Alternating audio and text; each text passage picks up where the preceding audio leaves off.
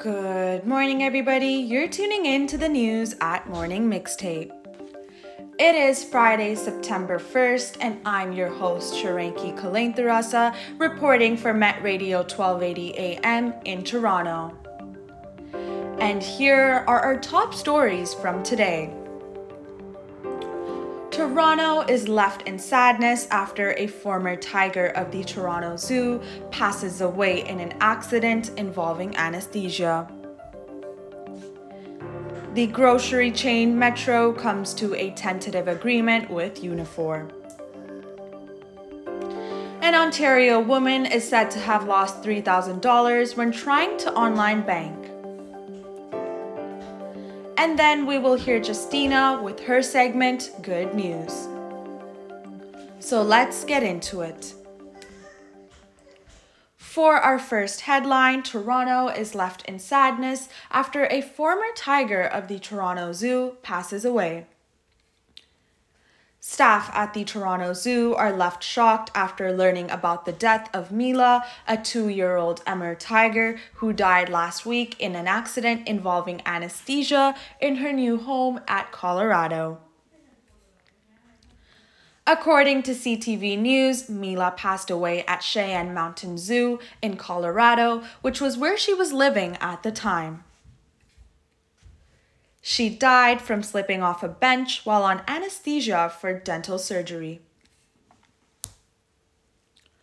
Dr. Eric Klaphake, the head veterinarian at the CMZ, issued a statement to CTV News in which he stated how unfortunate this was and how she could have un- ended up uninjured if she slid in various other positions, even if she fell a hundred times.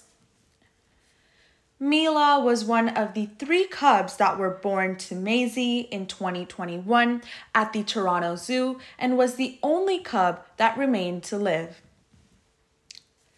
In fact, her siblings had to be euthanized at birth due to organ defects. Cheyenne Mountain Zoo has released in their statement that they will work to prevent this from happening again and would also work closely with the Toronto Zoo to process the death of Mila. Moving on, Metro and Unifor have reached a tentative agreement with regards to the strike. A source from CBC News says that the company reached a quote tentative agreement with Unifor workers. However, details of the deal aren't exactly available yet. Unifor National President Lana Payne issued in a statement that the union was able to, quote, negotiate the agreement due to persistent actions of the workers who were, quote, united in their goal to improve their wages and working conditions. And for the final headline, an Ontario woman is said to have lost $3,000 when trying to online bank. Bruna Capretta, a woman of Hamilton, Ontario, logged into what she said looked identical to the official website of the Bank of Montreal just to find out that it was not the actual website and it was actually, and she was actually scammed nearly $3,000. Capretta said she typed Bank of Montreal into Google, which directed her to the BMO.com website. However, when she received a code to set up her one time password, and when she did, nearly $3,000 was taken from her account.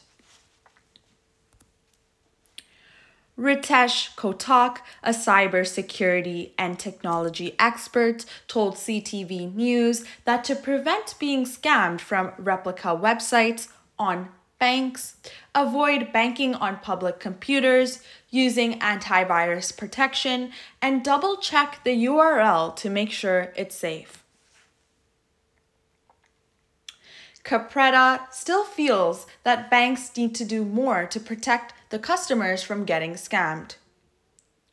She told CTV News that, quote, there needs to be better security because criminals are getting smarter and the bank needs to get smarter. Well, that was it for me today, and now I'll leave you with Justina with her segment, Good News. Good morning, everyone. Welcome to this week's Good News segment. My name is Justina, and I'll be sharing a piece of uplifting news to add some positivity to your week. Have you ever thought about how far a simple act of kindness can go? We all know that an act of kindness can benefit others and make them happy. However, a new study found that performing random acts of kindness for other people was more effective in reducing symptoms of depression than simply planning activities for the sake of enjoyment.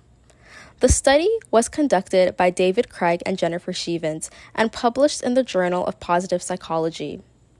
In the study, participants with medium levels of depressive or anxiety symptoms were randomly assigned to do one of three things over the course of five weeks.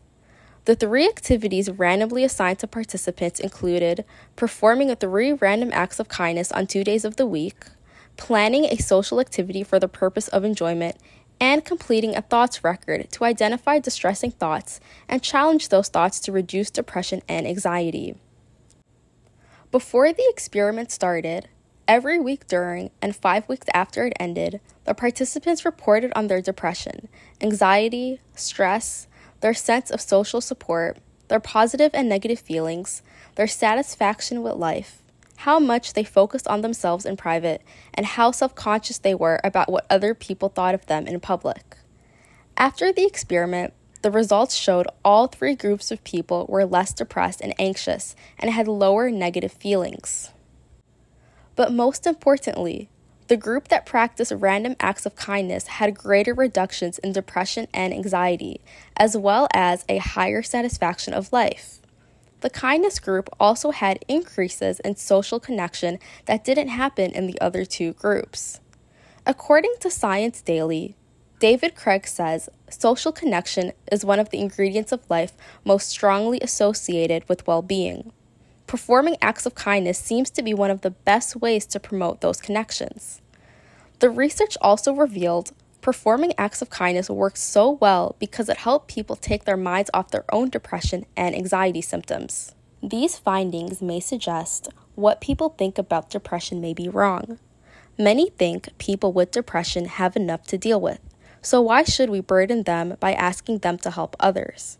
However, she even says there's something specific about performing acts of kindness that makes people feel connected to others. It's not enough to just be around other people, participating in social activities. This goes to show a lot of healing can happen from doing something as simple as helping others. Well, that's all the good news I have for today. I'm Justina reporting from Met Radio 1280 AM in Toronto. Let's wrap up our news for this morning. It is Met Radio 1280 AM in Toronto. I'm Shaaranki Kulenthirarasa. Thanks for listening. Hi there. My name is Melony, and I'm one of the Met Radio team members who will be covering this year's Toronto International Film Festival. Welcome to another TIFF Look Ahead. It is September 1st, so we are now six days away from the start of the festival, which is happening September 7th. Every day of the lead up, we'll be highlighting some of the films and events that we are most looking forward to. Now, I'm a huge fan of Asian cinema. In the past few years, with films like Parasite and RRR getting praise here in the West, it makes me so happy to see this newfound appreciation for Asian cinema, especially at TIFF. One film that I am really excited to see is Monster by Koreeda Hirokazu. The film is a bit disturbing as it follows a young boy who, after losing his father, begins to act violently in class and against his classmates. He claims his brain was switched with a pig, and that's why he acts the way he does. It's a story we experience through multiple perspectives to find out who's telling the truth and who the real bully is. The second film on my list is debut feature A Match by Jayant Digambar Somalkar. This is a coming of age film about an ambitious South Asian woman who is three years into her university studies until her father's cotton farm starts to go down. This is when she is forced to find the perfect rich man and abandon her goals beyond the mainland. Now, as a South Asian myself, this is a story that is told time and time again about arranged marriages. But, you know, they're never the same, and I find that each experience is something worth learning from. So I'm curious to see how this perspective pans out. Tickets are on sale now, so if any of these interest you, be sure to get them while you can. And make sure to tune in tomorrow for more great Met Radio TIFF picks.